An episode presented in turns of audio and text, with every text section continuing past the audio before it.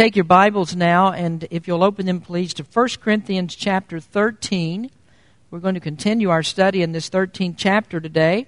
And uh, we're studying about love, and I believe that one of the hardest words in the English language to define is love. Many poets have written about love. Many songwriters have written about love, and in fact, the title of my message is from the song title of a 1955 movie, Love is a Many Splendored Thing. I'm not going to sing that for you today, that's just the title of the message. But we really do struggle to define love because we believe the concept of love is so big that it simply defies simple explanations. Well, if we have so much trouble trying to describe human love, and uh, which usually, most of the time, is simply reduced to romantic feelings, how much harder do you think that it is to define God's love? Well, certainly it is very difficult. And in 1 Corinthians chapter 13, we find the Bible's most extensive definition of love. As we've already uh, spoken about this, love is not romantic feelings. This is not brotherly love that we're speaking of here. It's not patriotic love like we would have for our country, and especially at this time of the year, and we're thinking about July 4th coming up. But this is really a new definition of love, and it's like anything that can be known unless this love is specially revealed by God. And I even have to step, take that one step further because no one really understands this love unless he's a believer in Jesus Christ. And I don't just mean somebody who acknowledges Christ's existence, but I mean a person who has entered into a personal relationship with Jesus Christ where you know that He is your Savior and you are confident that you're His child. And then, even after you become a Christian, there are very few Christians that really reach a depth of understanding of the love that Paul speaks in this chapter.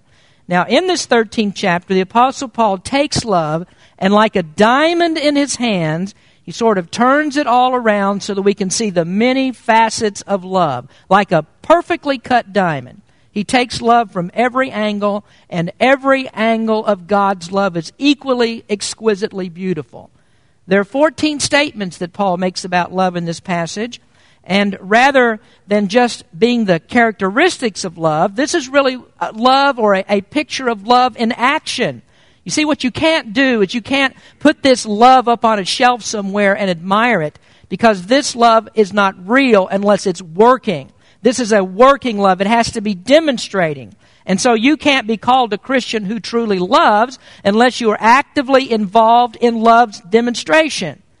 Now, last week we talked about eight of these facets or these characteristics of love. Today we're going to talk about the last six that Paul mentions here. And again, my subject today is love is a many splendored thing.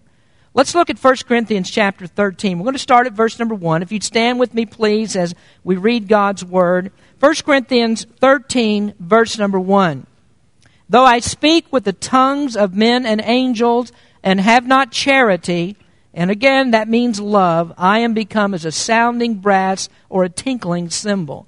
And though I have the gift of prophecy and understand all mysteries and all knowledge, and though I have all faith so that I could remove mountains and have not charity, I am nothing. And though I bestow all my goods to feed the poor, and though I give my body to be burned and have not charity, it profiteth me nothing. Now, verse number four, Paul starts to give us these characteristics Charity suffereth long. Love, he means, suffereth long and is kind. Charity envieth not.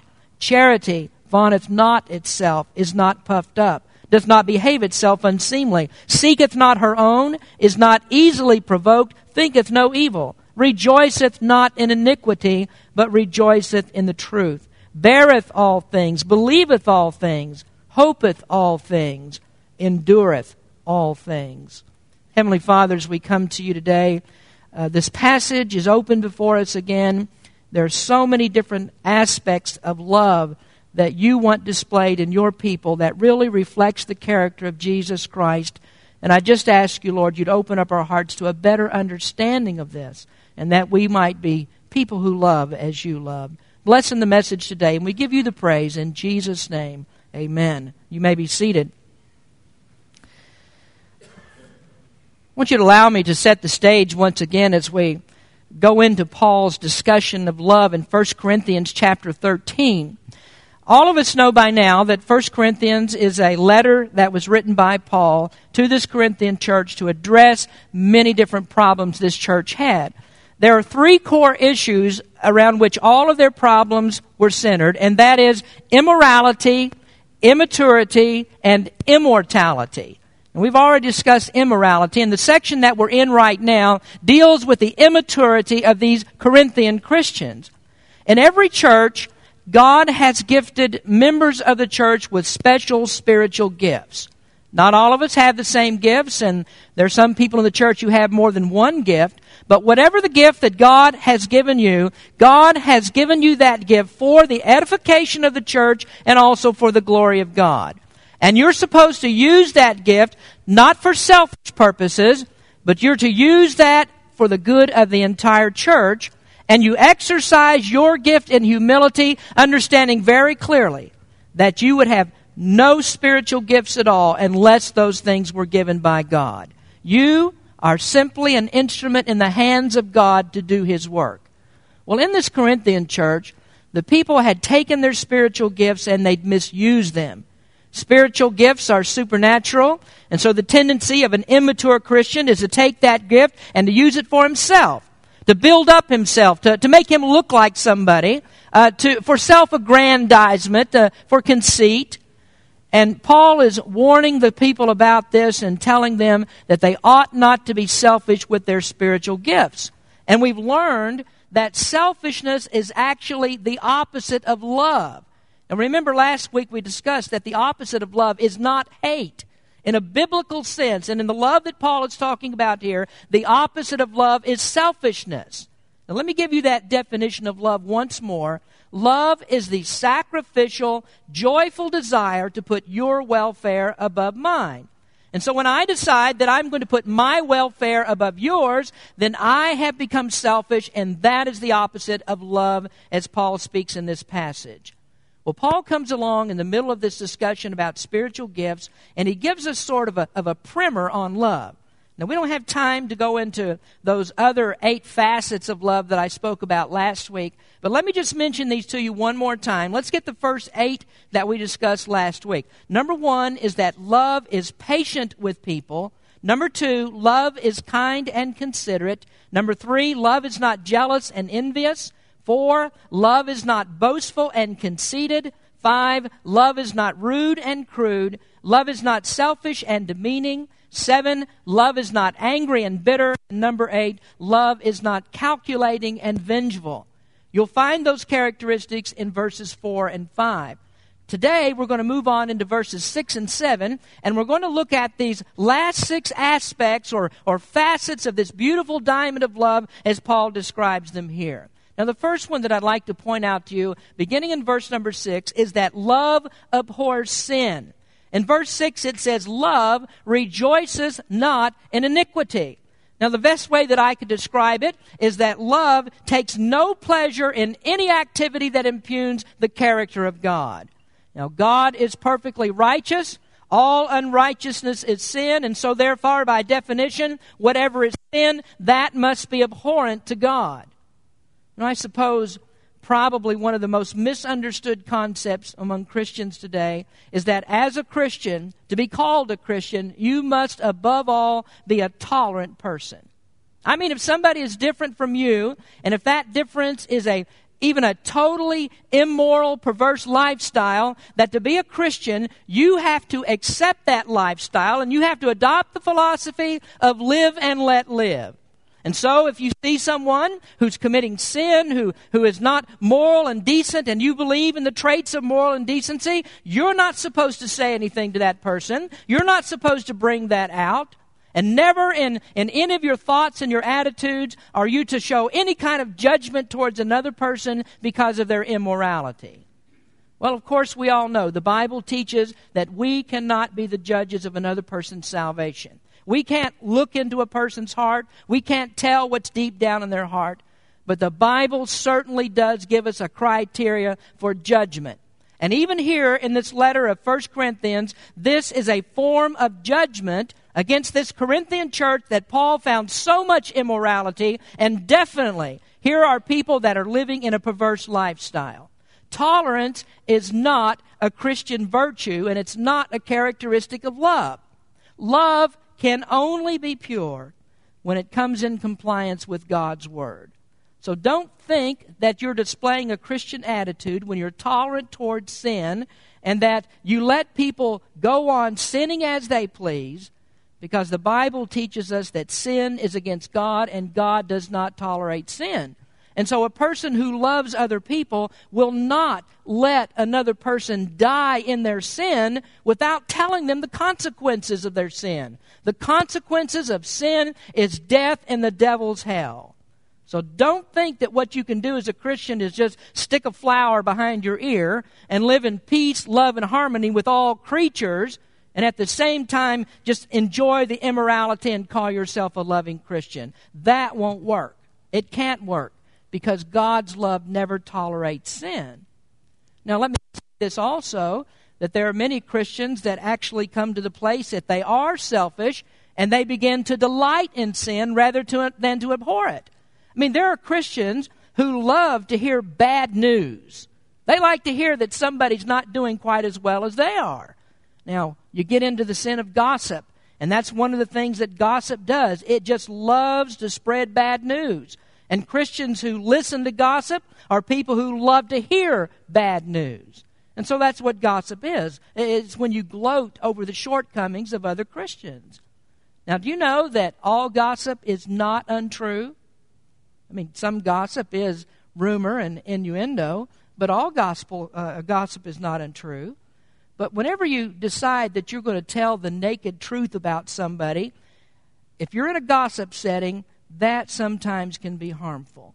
And so, whenever you say anything about anybody, even if it's the truth, you need to step back and you need to consider what is the motive behind what I'm saying. And if you're saying this at a time that it's not going to help that person, even if it's the truth, then the best thing for you to do is to keep quiet. Someone has said, nothing makes a long story short like the arrival of the person that you're talking about. You see, true love is never going to have fun with sin. It takes no pleasure in any activity that's not consistent with the character of God. Now, the second thing that Paul shows us here is that love desires truth. Verse number six says, Love rejoiceth not in iniquity, but rejoiceth in truth. The last five characteristics that, that Paul gives us here are in the positive. Now, Paul had described some of these aspects of love in the negative, where he says, Love is not this or love is not that. But here he turns it around to the positive side, and he says, Love rejoices in truth. Well, what kind of truth do you suppose that Paul's talking about? sun is shining today. It looks like it is anyway. That's the truth. I'm very handsome. That's the truth. Barack Obama is the Antichrist. That may or may not be the truth. I don't know. But I believe here what Paul is talking about is God's truth. In Ephesians chapter 6, uh, Paul tells the Christian soldier to put on the sword of the Spirit. He says that is the Word of God. it might seem odd for me to say that Christian warfare is consistent with Christian love, but in the mind of Paul, those things are, are, are very consistent. How do I know that? I know that because God is never going to teach one righteous principle and negate that with another. And so if God is anything, He's consistent. And when Paul says love rejoices in truth, he means that love will not tolerate anything that's against the revealed Word of God. All righteousness comes from the truth of the Word, and a loving, righteous God is never going to tolerate any falsehood. You know, one of the things that I have to do is Baptist, in Berean Baptist Church, I, I do my very best to try to teach you the truth. And sometimes when I teach you the truth, I have to tell you things that are wrong or things that are a lie in order that you might be able to see the truth and for the truth to shine. And so, what that involves sometimes is I have to mention the practices or the doctrines of other different groups who, who don't believe what I think the Bible teaches and what we as the Berean Baptist Church believe that the Bible teaches. And so I have a, I have an obligation to expose what's wrong and to teach what's right and teach whatever is substantiated by God's Word. Now, in Paul's mind, that is perfectly consistent to expose a false teacher and at the same time teach sound doctrine. That's part of what I'm called on to do. Now, Isn't Paul speaking in love in, in this very same book in 1 Corinthians chapter 5, where he's talking about a person who was involved in immorality, and he said, You need to deliver such an one unto Satan for the destruction of the flesh. So he was saying there's somebody has a wrong practice in the church, they're doing the wrong thing, and we have to point out that sin and correct it before it permeates the entire church. The Apostle John, who is the apostle of love and, and wrote more in the Bible about love than any other person, said this in 2 John 1 or 2 John verse 10. He said, If there come any unto you and bring not this doctrine, he said, receive him not into your house, neither bid him Godspeed. And so he means that if someone comes to you and brings to you a doctrine or a practice that is not consistent with the Word of God, he says, don't even let him inside of your house. And when they leave, you don't say, well, God bless you and God loves everybody. No, you don't. Now, is that consistent with the kind of love that he's talking of? Well, according to Scripture, that's one of the multiple facets of love, and that is love rejoices in the truth. And so, whenever you encourage a person a false teacher and a lie, then all that you do is you teach them to lie to other people. So it is not inconsistent with love, the principles of love in the Bible, to expose false doctrine and those who teach it. You see, I love you enough that I want to tell you the truth. I, I don't want you to die and go to hell. And, and I'm not going to tell you a lie. I'm not going to preach an untruth because that's not going to help you or help anyone else. And so we expose those who teach false doctrine. Compromising the truth does not help a false teacher, and it won't help you. Now, the third thing, though, because we're going to tie this together a little bit, love protects from harm. The beginning of verse number 7 says, Love beareth all things. Now, let's don't misunderstand this. This does not mean that love disregards sin. And love says, Well, whatever you've done, that's okay with me. I can live with anything that you do, that's fine. We've already discovered that. that. That's not what he's speaking of. But at the same time, we do need to understand that it's not love's business to discover and to expose the faults of others. Now let's go back to the thing of gossip again. That's exactly what gossip does. Gossip loves to dig up all the dirt on you and make sure that everybody knows what's wrong with you. That's what gossip does. It loves to expose. One of my pet peeves and sometimes we're eating dinner in the evening. And uh, just before dinner, my, life, my wife likes to watch Judge Judy. Now, I like Judge Judy in a lot of ways. I mean, I like that uh, she insists that the law is the law, and if you're stupid, that doesn't matter. You, that's no excuse for you to take advantage of somebody. That's not my problem. Judge Judy's not the problem. But sometimes she walks away from the TV and she doesn't change the channel, and the next program that comes up is a program about celebrity gossip. I really don't care how many times Britney Spears got drunk at a party last week. I don't care who J Lo is dating, whether it's Ben or, or Kevin or Doug or Snoop Dogg, whatever that is. I, I don't care. But you know, there are a lot of people who do care. There are a lot of people who love that stuff because they just love the dirt. They love to hear about divorce and about infidelity. They love to hear about who's got a drug problem and who got arrested last week. Our society thrives on that kind of junk, and that's why it's on TV all the time. But Christian love is not interested in exposes. You know, one of the things that you probably learned about me if you attended Berean for very long, I love to teach from the Old Testament. I mean, I love to go into the Old Testament and, and look at all the types and the figures that we find of Jesus in the Old Testament scriptures. And many of you, maybe some of you don't know this, but we find some of the greatest pictures of Christ and his work in the Old Testament scriptures. When God gave Moses the Ten Commandments on Mount Sinai, many people think that Moses went up on Mount Sinai, he got the Ten Commandments, and that's all that God said to him. But in fact, there were a lot of other things that Moses received while he was on that mountain. There was lots of information that God gave him, and what was extra to those Ten Commandments that God gave was also a lot of things that had to do with ceremonial laws, how that Israel was supposed to worship God in the right way. And one of the things that Moses received on Mount Sinai was the plans for the building of a place of worship. That place was called the tabernacle. Now, those of you that are great Bible students, you learned uh, something about the tabernacle when you watch Indiana Jones.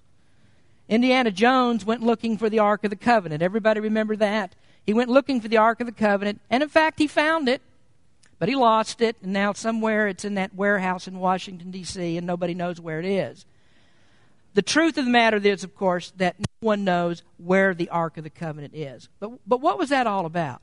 Well, the Ark of the Covenant was actually a box that was 27 inches wide, 27 inches high, and 45 inches long. It was covered with gold, and on top of this box, there was a lid. And the lid was called the mercy seat. And that lid was put on the box or on top of the Ark of the Covenant so that it would cover up the contents that were inside. One of the things that was inside of the Ark of the Covenant was those Ten Commandments inscribed on stone that God gave to Moses. They put those Ten Commandments into the Ark of the Covenant. They put the lid called the mercy seat on top of that to cover up the law. Now, that, that was a symbolic gesture. And what they were doing was showing that Jesus Christ came into this world and provided a way by which we would not be judged by the law. Jesus was judged by the law himself, and Jesus was found to be perfect. When you trust Jesus Christ as your personal Savior, then your sins are all covered under the blood of Jesus Christ. Those sins are never going to be brought up again. They're never going to be mentioned again. God's not going to bring them up any longer, but they stay consistently covered under the blood of Jesus.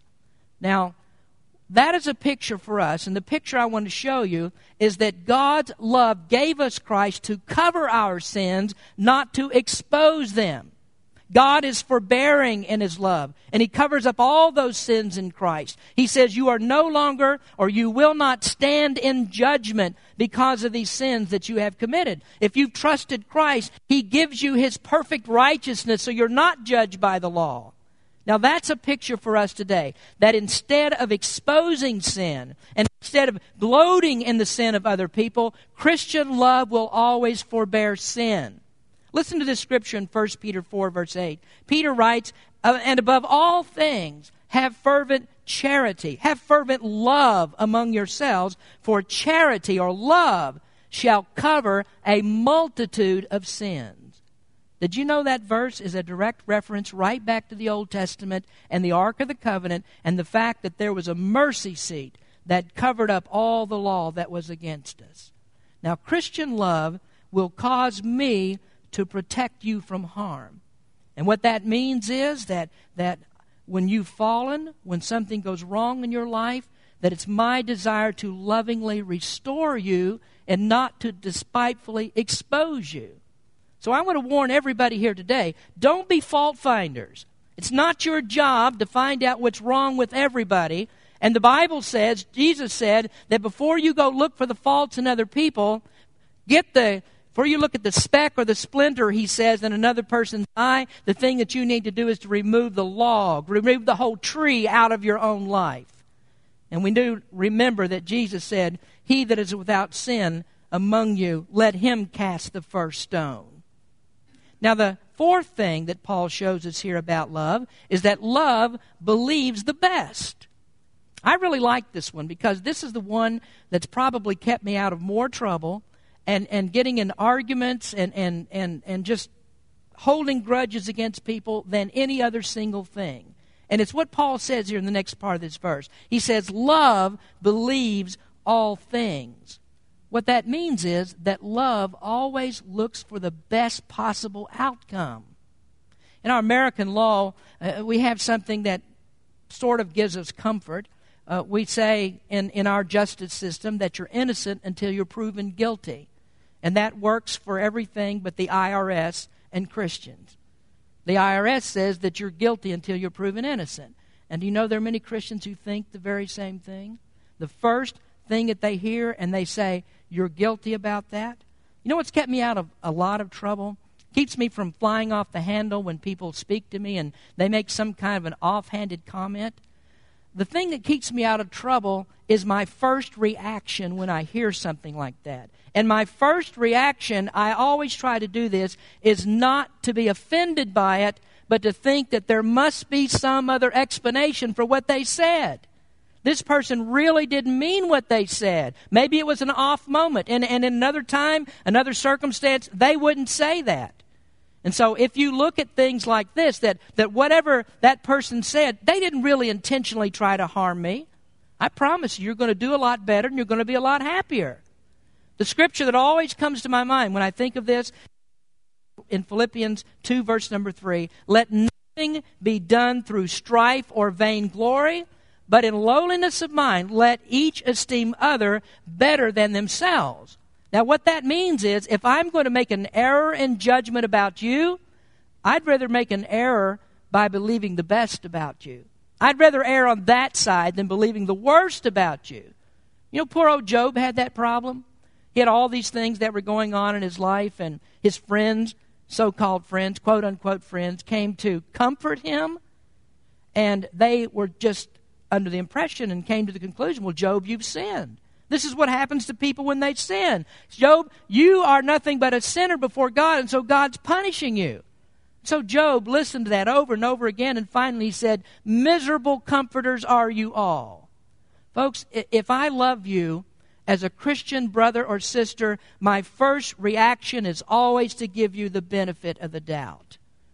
But I see Christians running around fussing and fuming. They get angry over things. And sometimes it's not even what people said, it's the look that they got from somebody. Do you know that? You don't even have to say anything sometimes. It's just the look. And people assume the very worst by that and they, they fly into a rage. That is not love. One of the most remarkable things that I've seen in a long time is when I was trying to settle a dispute between two church members. One church member came in to talk to me and the church member kept saying, you know, oh, how much they love people and how they're just the greatest example of love that you'll ever find in the world. And then they talked about the other person. They're the worst person. Uh, all the things that they do wrong, they are so unchristian. That person left my office and then made a special trip to come back to see me and say, oh, there was something I forgot that I, to tell you about that person. You know, I stopped trying to settle that dispute right then because I saw that that person was not interested in reconciliation. They were interested in getting their way. And if I don't get my way, I'm packing my bags and I'm leaving the church and taking everything with me. You know, I'm taking my ball and I'm going home. And there are a lot of people that are like that. Love does not react that way. Now, don't call yourself a great, loving Christian if you're not willing to believe the best about people who are also born again believers. Now, that's the first thing that you do then. You start with that. This person is a blood bought, born again believer in Jesus Christ, and I'm going to think the best about them until it's proven to me that the worst is true. And then you know what happens when you find out that the worst is true? You just go on and forgive that person like Christ forgives. That's going to keep you out of a lot of trouble. Love always believes the best and acts accordingly. Now, number five, love holds out hope. He says here, love hopeth all things. That means that love is not going to let me write you off. Love means that I understand when you've wandered away from God, when you don't act like you ought to act, and when you cause all kinds of problems. Love causes me to understand that you might get as far away as the prodigal son, but I still believe that God is able to restore you. I hold out hope for you. I've seen church members that walk away from the church, they fall into sin, and sometimes uh, we have to discipline that person. They will not repent of the sin, and so in order to keep the purity of the church, we have to remove that person from our membership. Now, don't give up hope for people like that because God can bring them back. It's very easy for us to become bitter about church members that leave the church and then they say bad things about the church. They, they say bad things about leadership. And it's very easy for us to become bitter and we get uh, this thought in our mind I hope something bad happens to them. You ought not to think like that. Don't think something, you want something bad to happen to them. Rather think and pray that God will restore them and that they'll come back and just like the prodigal son came back, you can then have fellowship with them again and praise God the prodigal's return. And so the love that Paul talks about here is one that never stops hoping. If it's a child that leaves home bitter, it doesn't stop hoping. If it's a spouse that's hurt you and done something wrong, this love doesn't stop hoping. It looks for, for a return and restoration. You see, when I understand this definition of love, love is the sacrificial desire to put your welfare above mine, then I'm never going to lose hope that God will make things right. God may bring you back, and I pray that He does, and if He does, I welcome you with open arms. And that leads me then to this last of the multiple facets of love, and that is number six love hangs in at all cost. He says, Love endureth all things. Several weeks ago, we were studying in Ephesians about Christian warfare, and I related a story that was the inspiration for the song, for the hymn, Hold the Fort. Philip Bliss wrote that song many, many years ago, uh, back before the turn of the 19th century, 20th century rather. And he wrote these words. He said, Hold the fort, for I am coming. Jesus signals still. Wave the answer back to heaven. By thy grace we will. And that song was actually inspired by an incident that happened in the Civil War. Many of you weren't here on Wednesday night that we talked about that, so I want to read this story to you once again because it's a good illustration about enduring love.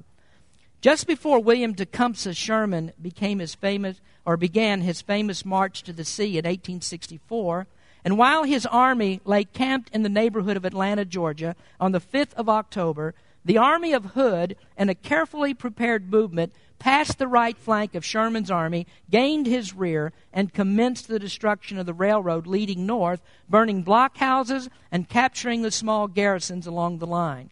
Sherman's army was put in rapid motion pursuing Hood to save the supplies and larger posts, the principal one of which was located at Altoona Pass.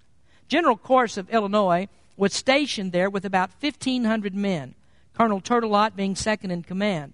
A million and a half rations were stored here, and it was highly important that the earthworks commanding the pass and protecting the supplies be held.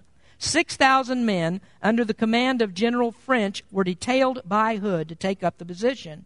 The works were completely surrounded and summoned to surrender. Corse refused, and a sharp fight commenced. The defenders were slowly driven into a small fort on the crest of the hill. Many had fallen, and the result seemed to render a prolongation of the fight hopeless. At this moment, an officer caught sight of a white signal flag far across the valley, 20 miles distant, upon the top of Kennesaw Mountain. The signal was answered, and soon the message was waved across from mountain to mountain Hold the fort! I am coming. W.T. Sherman. Cheers went up.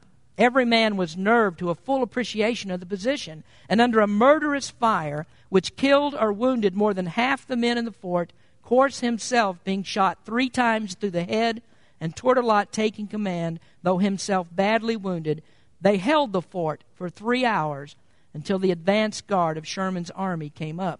French was obliged to retreat. And so Philip Bliss wrote in his hymn, Ho, my comrades, see the signal waving in the sky. Reinforcements now appearing. Victory is nigh. Hold the fort, for I am coming. Jesus signals still. Wave the answer back to heaven. By thy grace we will. Now, the reason I read you that story is because the word endureth in verse number 7 of 1 Corinthians 13, it's actually a military word. These Union soldiers that were holding this fort at all cost, that is exactly the term that Paul is using when he says, Love endureth all things. And so it means that whatever's thrown against it, no matter how difficult things become, no matter how impossible the situation may be, this kind of love does not quit. Well, so many times you'll hear husbands and wives talk about falling out of love. And the wife will say, I don't love him anymore. Or the husband says, I don't love her anymore. That's not the kind of love that Paul's talking about here. If we had this kind of love in our marriages, it could never fall out. You could never fall out when you have this kind of love. And, friends, what it's referring to is the very same love that held Jesus on that cross. Though he was beaten without mercy, though his beard was pulled from his face, Though a crown of thorns was pierced into his brow, though nails were driven into his hands and his feet, Christ never stopped loving. Christ never gave up. He never came down from the cross, even though they said, if you are the Christ, if you are the Son of God, come down from that cross. But you know, it's this kind of love that Paul is talking about love that endures all things. That caused Christ to stay on that cross, and he would not leave because he loved us. And that's the same kind of love that holds on. It still holds on to us, though so many times we fail him. And though so many times as Christians we don't love one another as we should, yet Christ still loves us. He never falls out of love with us. And so Paul says, Love endureth all things.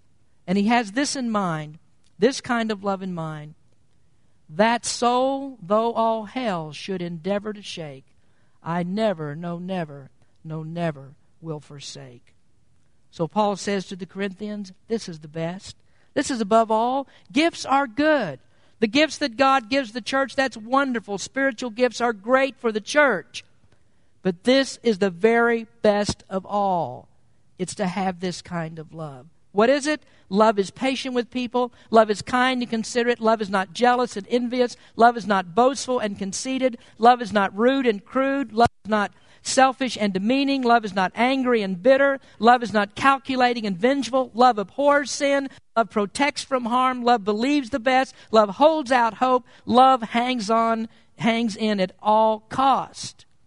The next time that you read 1 Corinthians chapter 13 verses 1 through 7, every time that you see the word charity in your King James Bible, try reading it this way. Try substituting Christ everywhere it says charity because every one of these things is a characteristic of Jesus Christ Himself. And that is the best for all Christians to have. Let's pray. Heavenly Father, we thank you for this wonderful treatise on love that the Apostle Paul has given.